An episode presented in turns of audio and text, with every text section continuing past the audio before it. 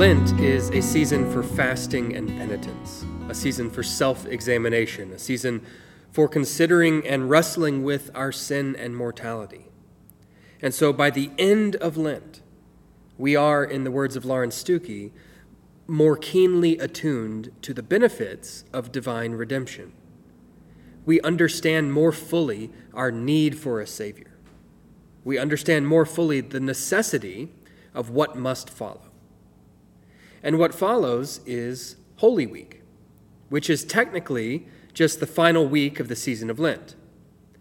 More than any other single week within the Christian year, Holy Week is charged with meaning.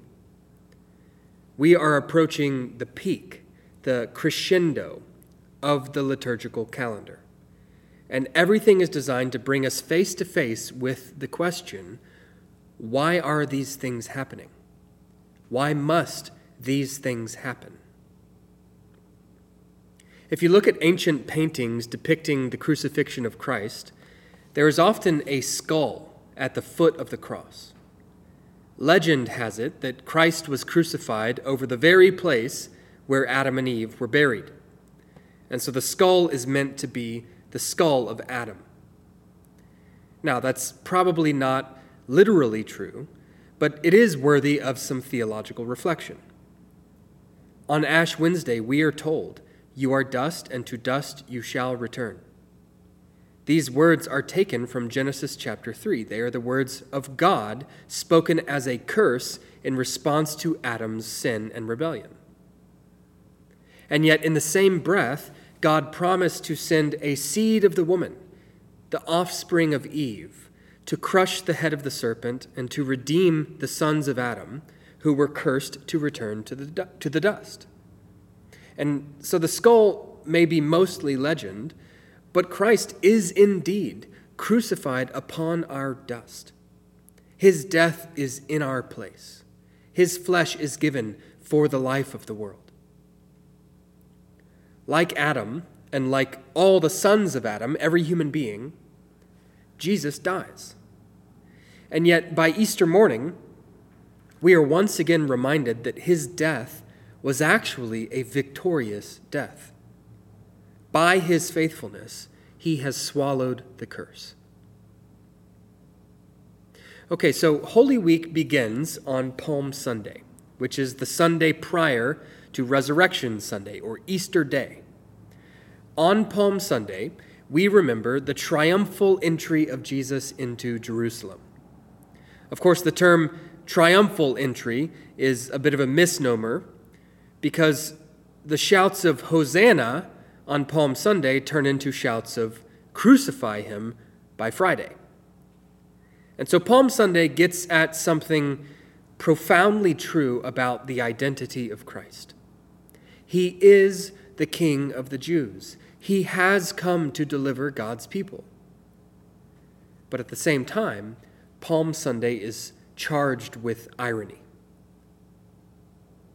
Although some congregations observe Monday, Tuesday, and Wednesday of Holy Week, the, the next major day on the calendar is Maundy Thursday. The word Maundy likely comes from the Latin word meaning commandment, as in, a new commandment I give to you, that you love one another, which were the words that Jesus spoke at the Last Supper with his disciples after having washed their feet. Different churches do different things on Maundy Thursday, but regardless, we need to understand that Maundy Thursday is the beginning of what is called the Triduum, which is Latin for three days. Beginning at sunset on Thursday and concluding at sunset on Sunday, the Triduum is to be understood as a single, uninterrupted, three day long observance. It's, it's not enough to give the death and resurrection of Christ a passing glance. It's not enough to briefly remember his suffering, only to immediately move on with our busy lives. That Christ should suffer and die for us is a truth that demands we slow down and marinate and marvel at the depth of God's love for us.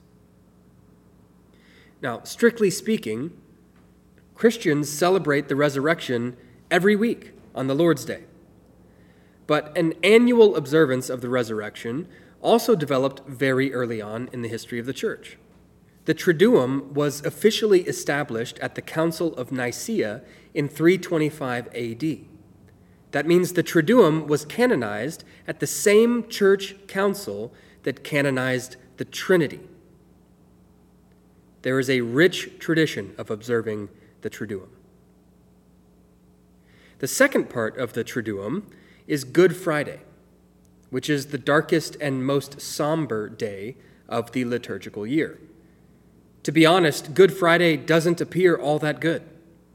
I know my kids have asked why we call it good, and maybe you've wondered as well.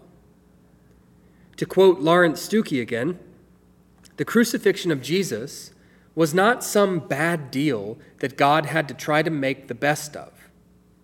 It was a working out of divine intention with a view to the salvation of an otherwise doomed creation.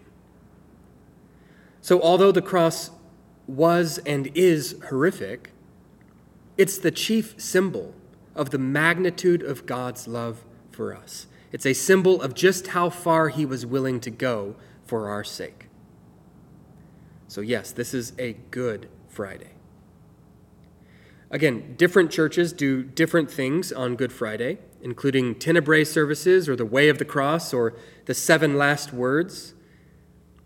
But however we observe Good Friday, the goal is to capture something of the depth of despair that would have no doubt been felt by the earliest disciples of Christ. Their only hope had been extinguished. They had thought that Jesus was the Messiah they had been waiting for. They had thought he was the son of David, the king of the Jews. They thought he was going to deliver them from the yoke of the Roman Empire. A few of the disciples even knew him to be the Son of God. They had seen his body transfigured on the Mount. But now, he was a corpse. So either Jesus was not who he said he was, or God's promised rescue plan had evidently failed. It's good for us to grapple with these thoughts and feelings. Because ultimately, for, for anyone who claims citizenship within the kingdom of God, for anyone who wants to see that kingdom expand, Good Friday invites us to ask the question Am I willing to follow Jesus all the way to the cross? How far does my devotion go?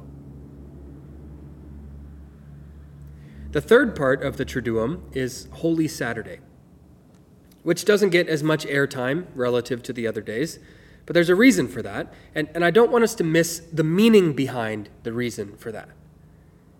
Holy Saturday is a day of waiting and mourning and, frankly, emptiness.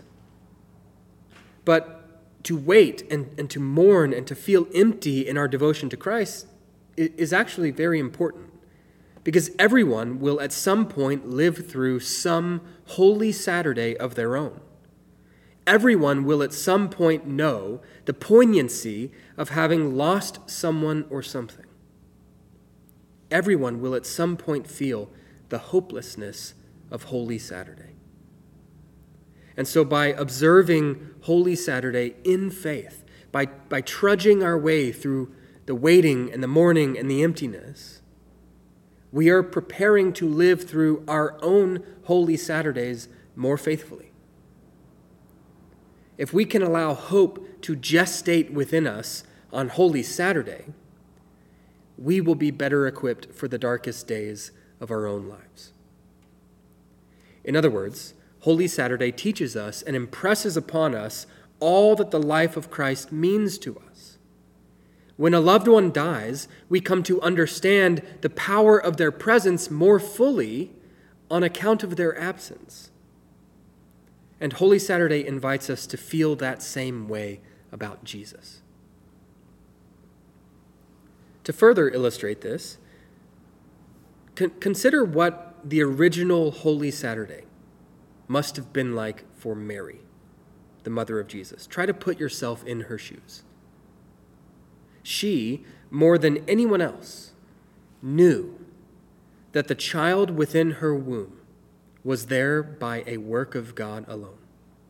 The birth of her son was accompanied with lights in the night sky and choirs of angels and visiting shepherds and wise men. At his baptism, a voice spoke from heaven, and the Holy Spirit descended like a dove for all to see. But now, on the first Holy Saturday, all that glory had faded away. What was all that about? Surely this cannot be how it ends. Waiting, mourning, emptiness. You see, it's precisely in the quiet and the emptiness of Holy Saturday, the final day of the season of Lent, that we come to a full understanding of what Easter Sunday means. Hope has died, but hope is not dead. More on that in the next episode.